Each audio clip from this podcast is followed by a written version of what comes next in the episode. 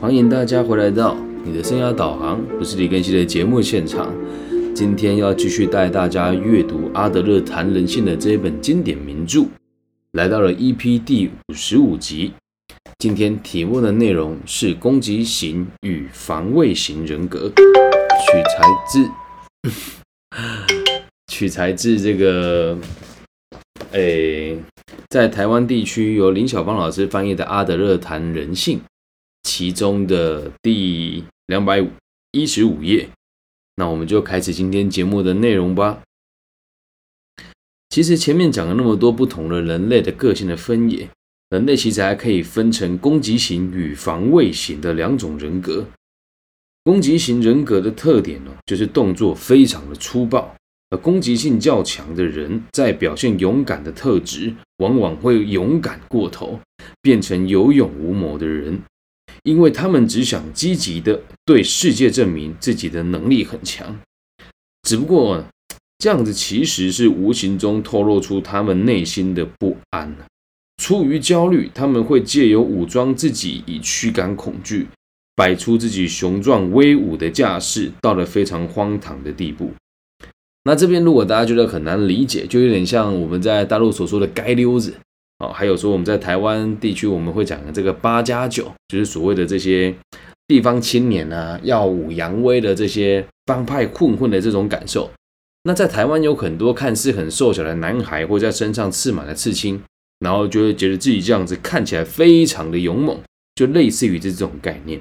那他们会这样子做是因为他们内心其实是相当不安，而且是相当焦虑的。那有的人会想尽办法压抑内心的温和与柔软的一面，因为他们会认为这是非常软弱的表现。激进型的人会表现出残酷无情的特质，而假使他们的个性刚好倾向于悲观，有趣不？虽然是攻击型的人，但他的个性倾向于悲观，那会发生什么事情呢？那么他们与周遭环境的关系就会全部都改变。为什么说全部改变呢？因为他们非常缺乏同理心，也无法与他人合作。这样子的人的世界他们的关系，对每件人事物的关系都是对立的，而且自我感觉非常良好。那其实看到这个地方，我自己感触就有点深了，好像就是在说我自己就我看待很多老师都是不顺眼的，就以前啦，然后会觉得其他老师讲的话好像都不是那么的正确。那好像我也是非常的自我感觉良好的人，或许我也是攻击型，然后倾向于悲观的存在吧。但怎么说呢？人有自觉嘛，贵在自觉。我们就往下看了。那这样子的人看起来很自负，往往会被人家评价为目中无人，觉得自己是非常重要的人物，好像自己真的能够征服一切。但是呢，这一切表现得太过于明显，他们的言行举止过于肤浅。这样不仅造成他们无法与世界和谐的相处，同时也显现出他们的整体的人格非常的虚假、不安、不踏实，而他们的激进的姿态就是如此产生的，而且可能会维持很长一段时间。那这边提到了一个说法叫做维持很长一段时间，所以在阿德勒博士的立场这些比较自卑的、具有攻击型的朋友，有可能是大家成长的过程之一而已。所以自己在看到这边的时候是不停的反省的，但最后这一句话又被阿德勒博士疗愈了。他说可能会持续一段很长的时间，代表他也认为所有的人都有可能因为成长，或者是因为经历过某些事情，慢慢的成为成熟的一面。那我也希望我自己不要再这么的对立。但书中里面有一句话让我感觉蛮有趣的是，他说很多人这样子是为了让自己看起来很有权力，但我会比较目中无人跟自以为是的原因，是因为我喜欢教育，我喜欢让社会安定。但书里面有好多但是这今天的看了这本书感觉特别深刻的是，他说这样子的人会造成他们自己无法跟世界和谐相处。这时候我的感觉就特别深了，好像在我的生活当中没有人可以跟我好好相处一样。就举个例子吧，就刚刚我的女儿跟我的侄子在玩，他们已经晚上深夜10点了，然后还大声嚷嚷。我就用好声好气的跟他们说，我们说话可以小声一点啊，等等等等的。结果的妈妈，就是我的妈妈，就两个孩子的奶奶跟我说，你都不懂啊，孩子就是要这样笑这样闹才叫做小孩啊。我说我们可以笑可以闹，但不至于要这么的喧哗吧。所以我就觉得自己跟世界无法和谐相处。然后再举一个例子哦，我的一个算是教学的学生，也是在台湾小有知名度的老师，那他最近因为暑假所以很常出去玩，然后呢他出去玩了之后导致他的课程无法好好的准备。那我就会跟他讲说，你能不能不出去玩，能不能减少出去玩的比例。然后他就跟我讲说，那个是你的标准，那不是我的标准啊。那我就跟他说我觉得这样子讲对我来讲有点不公平，因为我是挪开了我所有的时间。那诚如大家所知道的，我的工作时间其实很长，而且也非常的复杂。那我会尽可能的挤出时间来陪伴你成长，而你今天却为了要跟其他人出去玩，忽略了我和你要一起学习的目标。于是我心里面就有很多不开心，好像就造成我和世界无法和谐相处了。不过无所谓，还好我现在有读《论语》，所以在读《论语》的时候有一句话讲得很好，学而第一哦，说到了人不知而不愠，不亦君子乎。所以我更能够理解自己的需求是什么。因此这里的无法和世界和谐相处并不全然是别人的问题，如果你有所坚持，你的坚持也是可以很柔软的。我们继续往后看，那攻击型的人啊，这个类型的人的后续发展并不会太轻松，因为我们的文明社会不欢迎这个类型的人，因为他们很明显的惹人厌，他们一心只想站在上风上面，很容易与他人对立，尤其是和他们同类型的人，是他们唤醒了别人的竞争意识，他们的生命就像是一场永无止境的战争，很可怕吧？他们的生命就像是一场永无止境的战争。那本来一路过关斩将，可是如果一旦无法避免的尝试到失败的感受，就会突然全面熄火。那往往就会变得相当的恐惧，也没有办法保持现在的活力以及战力哦。长期的与人为敌，是无法替你自己的失败扳回一城的。那看到这里，我又开始在反省哦。之所以我在做这些读书会，还有做我的节目，一直坚持不使用广告跟行销，甚至是现在在这个 Apple Podcast 的部分，直接被他们强制把我修改为历史的这个类型，再加上很多人现在搜寻我的名字是找不到我的节目的，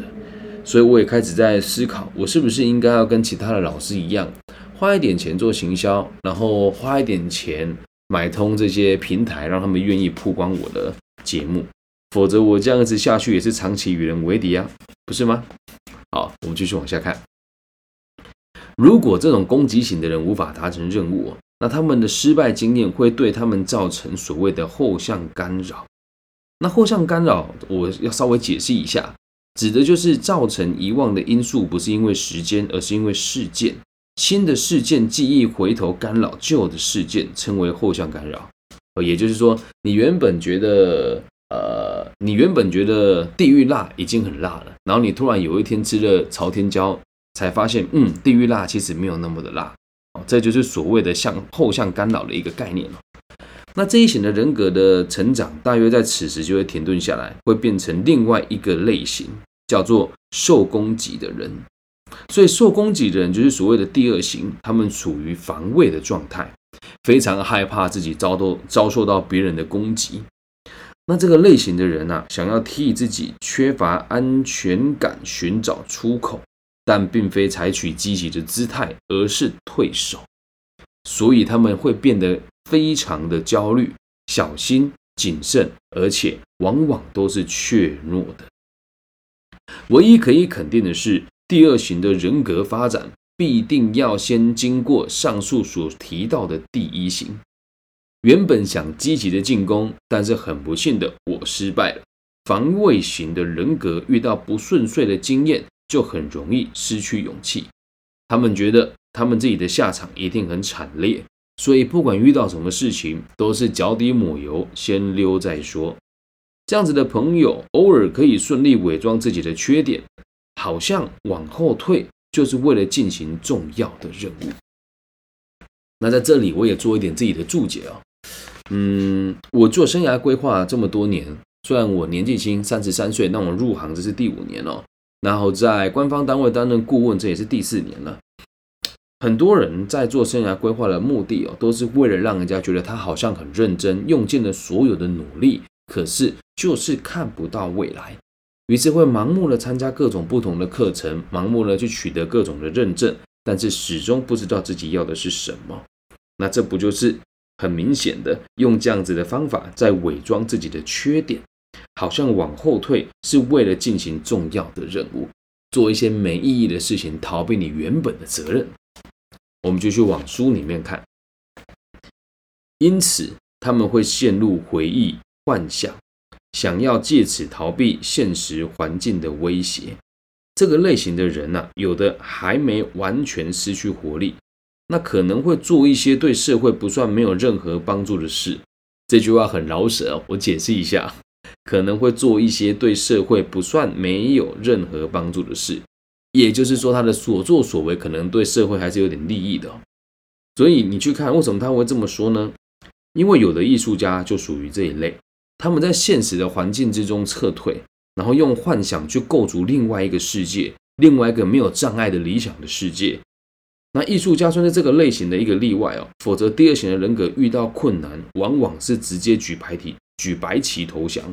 又遭遇一次次的挫败，他们害怕所有的人事物，越来越多疑，觉得一切都不利于自己。那其实在这个地方我们必须得说，人的面相跟个性是很多变化的，并不是你是攻击型人格或者你是防卫型人格就一定是怎么样，它都是会有做一些调整的。但是阿德勒这一段话，我觉得我看了5、6次还是有点不大明白。他说艺术家就是在环境中撤退，用幻想构筑另外一个世界，这个想法我能够理解，可是他就说艺术家是这个类型的例外，那可能指的就是如果你的逃避的方法对社会还是有帮助的，那也不构成所谓的伤害吧。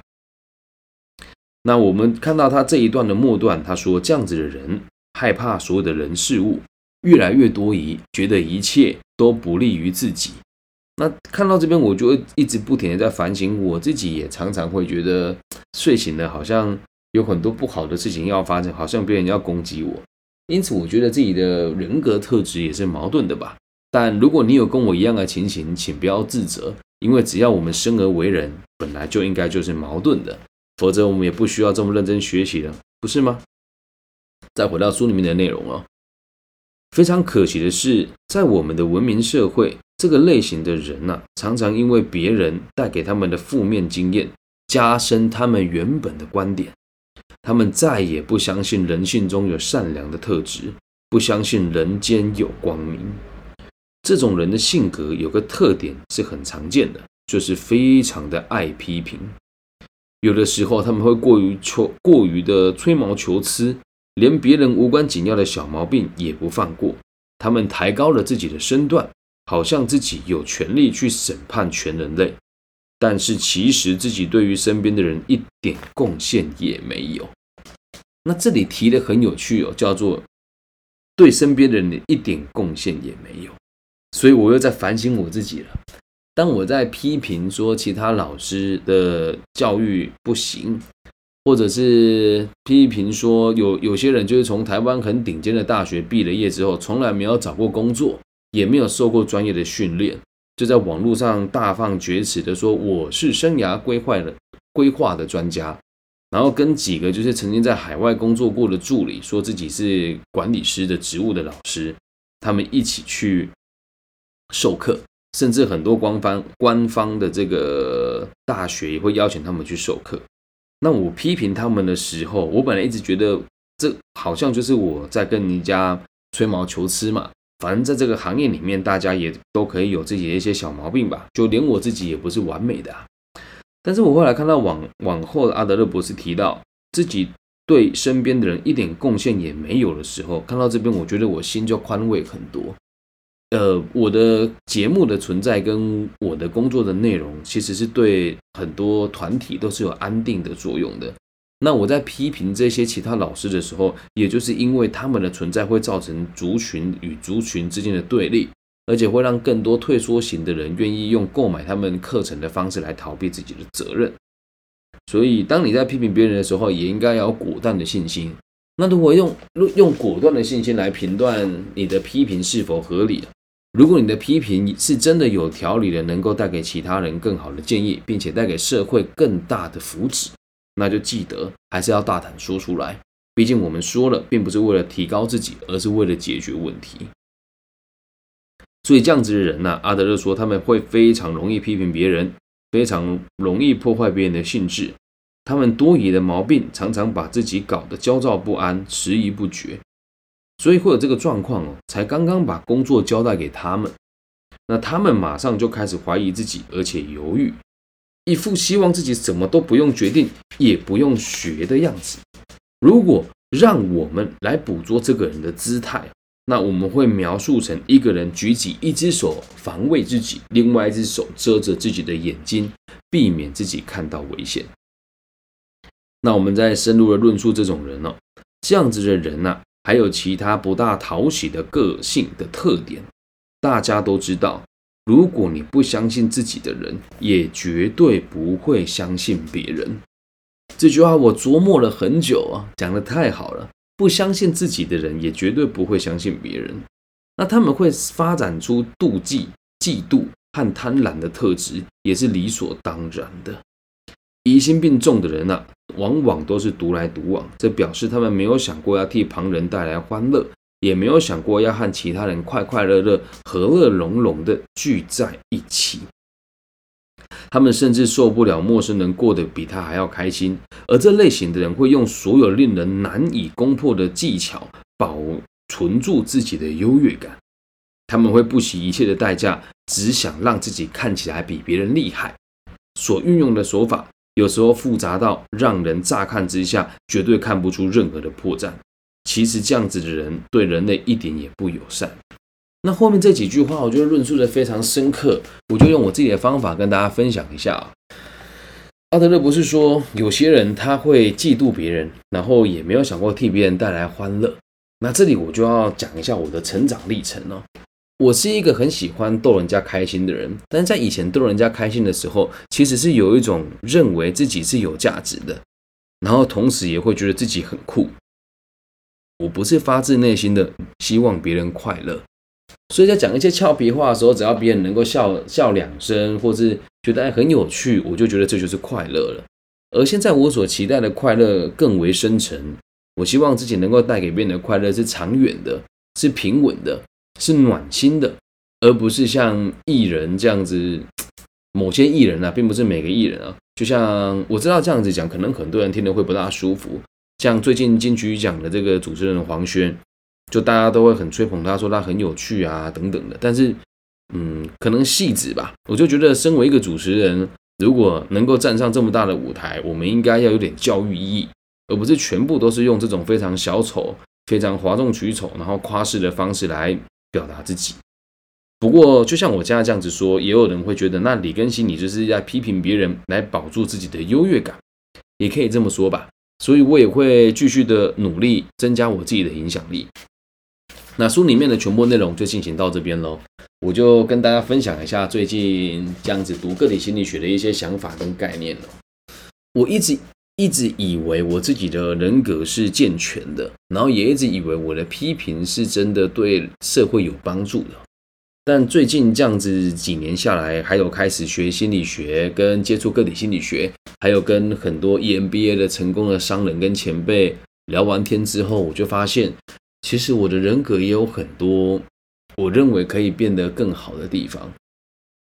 有时候其实我们在做这个课程啊，最大的受益者也都是我自己。因为带着大家阅读，我们这样做一集，其实我大概要准备2到3个小时吧。如果大家有发现的话，会发现现在的节目做得比过去还要更加的缜密，那也慢慢的比较成熟一些些。只是在跟大家相处的时候，很多人问我说，你的节目面你就做得还不错啊，怎么不怎么样的时候，我就第一时间会有对立的感觉。我说其他人都是笨蛋，只有我是最棒的。我现在就开始非常认真的反省我自己，这样子下去到底是对还是不对。所以我也希望大家能够理解，毕竟我也才33岁，那做的每一堂课程都是发自内心的。绝对不像你在其他的频道听到人家讲的心理学，好像讲的事不关己。我是真的用我的生命跟我的行为跟我有限的寿命在验证这个学派的学问，所以我也时时的提醒我自己，时时的让我自己知道我还是可以有更好的空间。那希望自己真的也不要说成为圣贤吧，就是可以成为一个利益自己利益他人的存在。那如果你也感觉到我的成长，也欢迎大家可以给我一点鼓励吧。不过说到鼓励，最近我得到的鼓励其实蛮多的。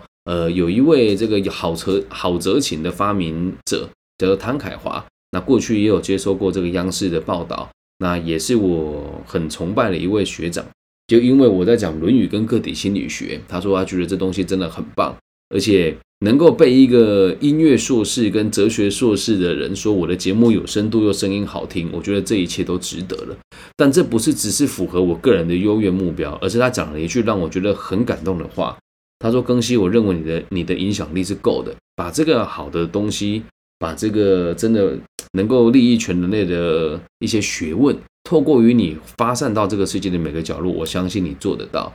那另外一个是在我们台湾一个很大的半导体的晶圆电子相关的上市贵公司的一个某个部门的主管，那他也跟我说他觉得我做这个节目很棒，然后希望我可以继续坚持下去。